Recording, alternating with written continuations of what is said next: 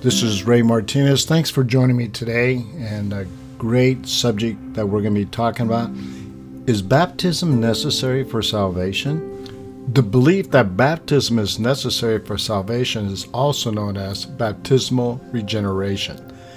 Baptism is an important step of obedience for a Christian. I strongly believe that each and every Christian should be water baptized by immersion.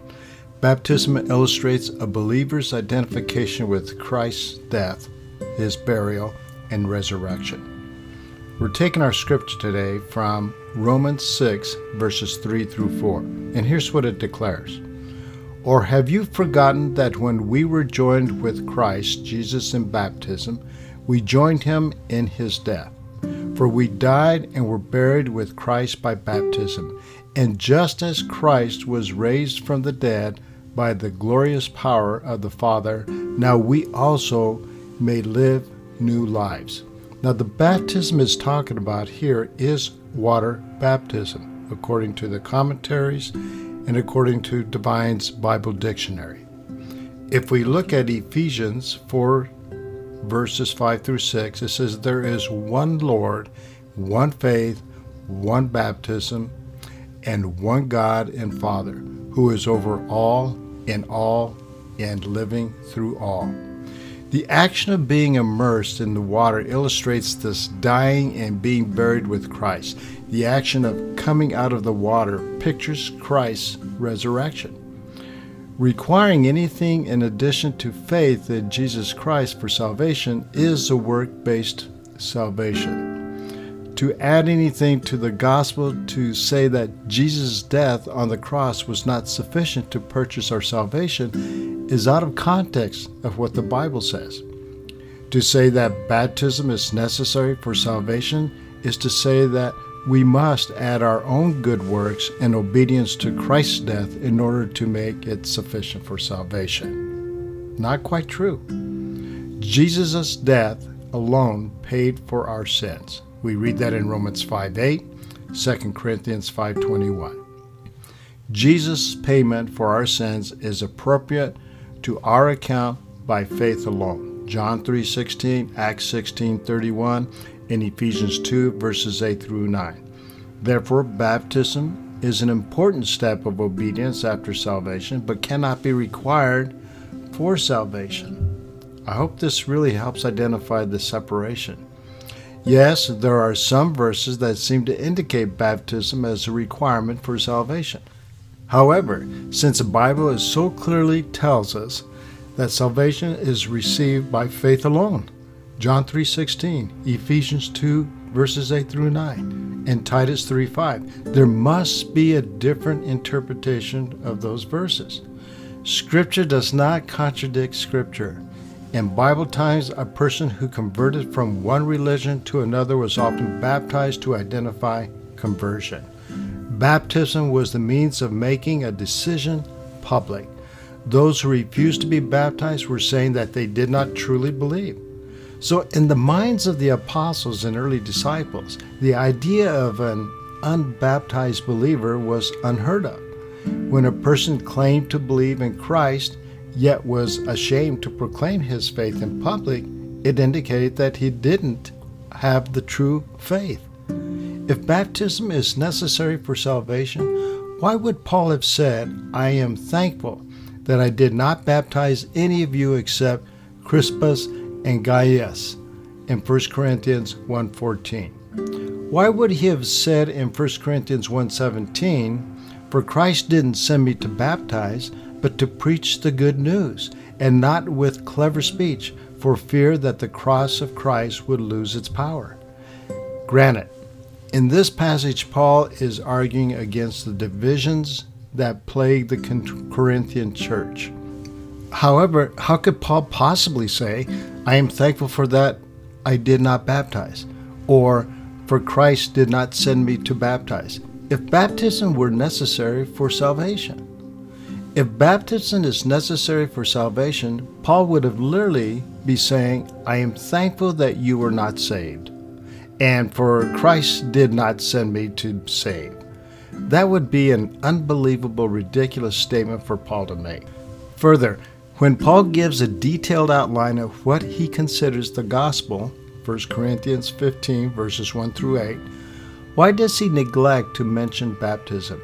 If baptism is a requirement for salvation, how could any presentation of the gospel lack a mention of baptism? Baptism is not necessary for salvation. Baptism does not save from sin but from a bad conscience. In 1 Peter 3:21, Peter clearly taught that baptism was not a ceremonial act of physical purification, but the pledge of a good conscience towards God. Baptism is the symbol of what has already occurred in the heart and life of one who has trusted Christ as Savior. Look at Romans 6 3 through 5 again, and Galatians 3:27 and Colossians 2:12. Baptism is an important step of obedience that every Christian should take. Baptism cannot be a requirement for salvation. To make it such is an attack on the sufficiency of the death and the resurrection of Jesus Christ. With baptism, God makes a commitment to you. Romans 6 4 notes that we are buried with him through baptism into death. Scripture doesn't say that you have to go underwater, and it doesn't speak of volume of water or the type of water. The lack of baptism doesn't condemn, but rejection would be a public denial of your faith, or maybe evidence that you didn't make a genuine commitment. Baptism is not an optional add on, it's God's gift to you. We all must continue the baptism that we took into our daily life always purging whatever pertains to the old Adam, so that whatever belongs to the new creature may come forth. Baptism is a form of adoption. God takes you into his family. The baptism drowns the old Adam in us. How? By one, repenting from sin. Secondly, confessing our sins as baptized Christians. Third, with faith in what the Lord did in baptism. And fourth, receive power for the new man that comes forth. We say, I am baptized, not simply, I was baptized. It's not a past tense, it's a living tense. We want to stay in our baptism and not like a fish out of water. Always purging and drowning the old Adam by confession and absolution, which is forgiveness, pardoning, exoneration, dispensation clemency, and mercy. What is important is that we know and confess Jesus as our personal Savior. Baptism is certainly a public acknowledgement. It was so important that Jesus himself was baptized so he could start the ministry. Why is Jesus baptized? When Jesus comes to John, John hesitates to baptize him. John is a baptism of repentance and Jesus has nothing for which he needs to repent. So, why does Jesus insist on being baptized? By choosing to be baptized, Jesus fulfills all righteousness, preparing himself to be a perfect sacrifice for us. Baptism prepares us, it proclaims what we believe, and it publicly joins us with the family of God. I do like what Pope Benedict XVI said, and here's his quote Baptism is communion with the one who conquered death and holds in his hand the keys of life. Belonging to this circle to God's family means being in communion with Christ, who is life and given eternal love beyond death. Opening the possibility that Jesus did baptize is Matthew 3:14, where John the Baptist says to Jesus, "I need to be baptized by you." Taken by itself, John's statement could imply that Jesus was in the habit of baptizing people in water. But the context suggests otherwise.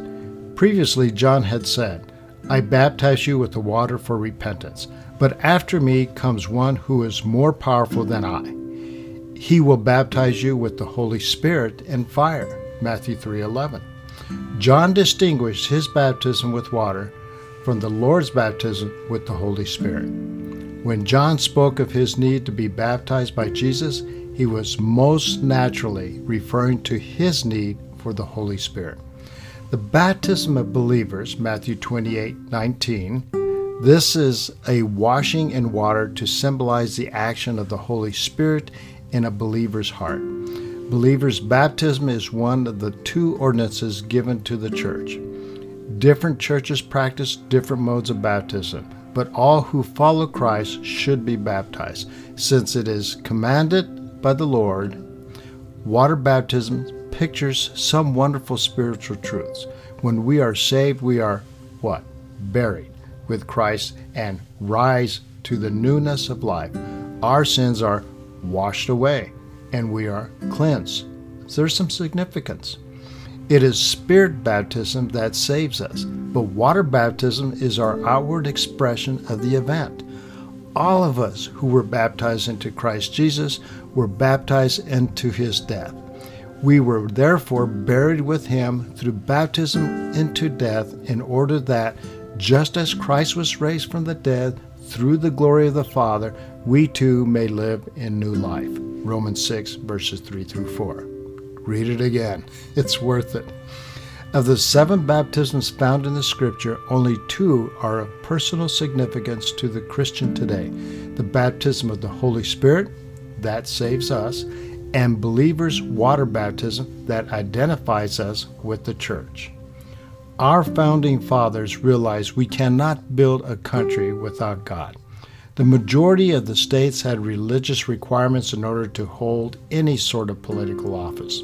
For example, here's what every elected and appointed official in Delaware had to subscribe to according to the Article 22 of the state constitution. And it says this I do profess faith in God the Father and in Jesus Christ, his only Son, and the Holy Ghost, one God, blessed forevermore and I do acknowledge the Holy Scriptures of the Old Testament and New Testament to be given by divine inspiration. Boy, I don't think you're going to catch anyone making that kind of statement nowadays. Kenneth Woodward and Kenneth Gates wrote a story for Newsweek magazine on December 27, 1982, and it was titled How the Bible Made America. I find it interesting that even the secular media recognizes centrality of the Bible in our nation's founding. They stated, Historians are discovering that the Bible, perhaps even more than the Constitution, is our founding document. That's the media stating that. Baptism is the outward appearance of our belief, character, and commitment to rely on God, just as our founding fathers swore by a public profession of their faith in God, the Father, and in Jesus back in the days of one of our first states, Delaware. Let's keep in mind that's how our country was founded. The baptism clearly states who we are, what we represent, and why we believe. God bless you today and have a wonderful week.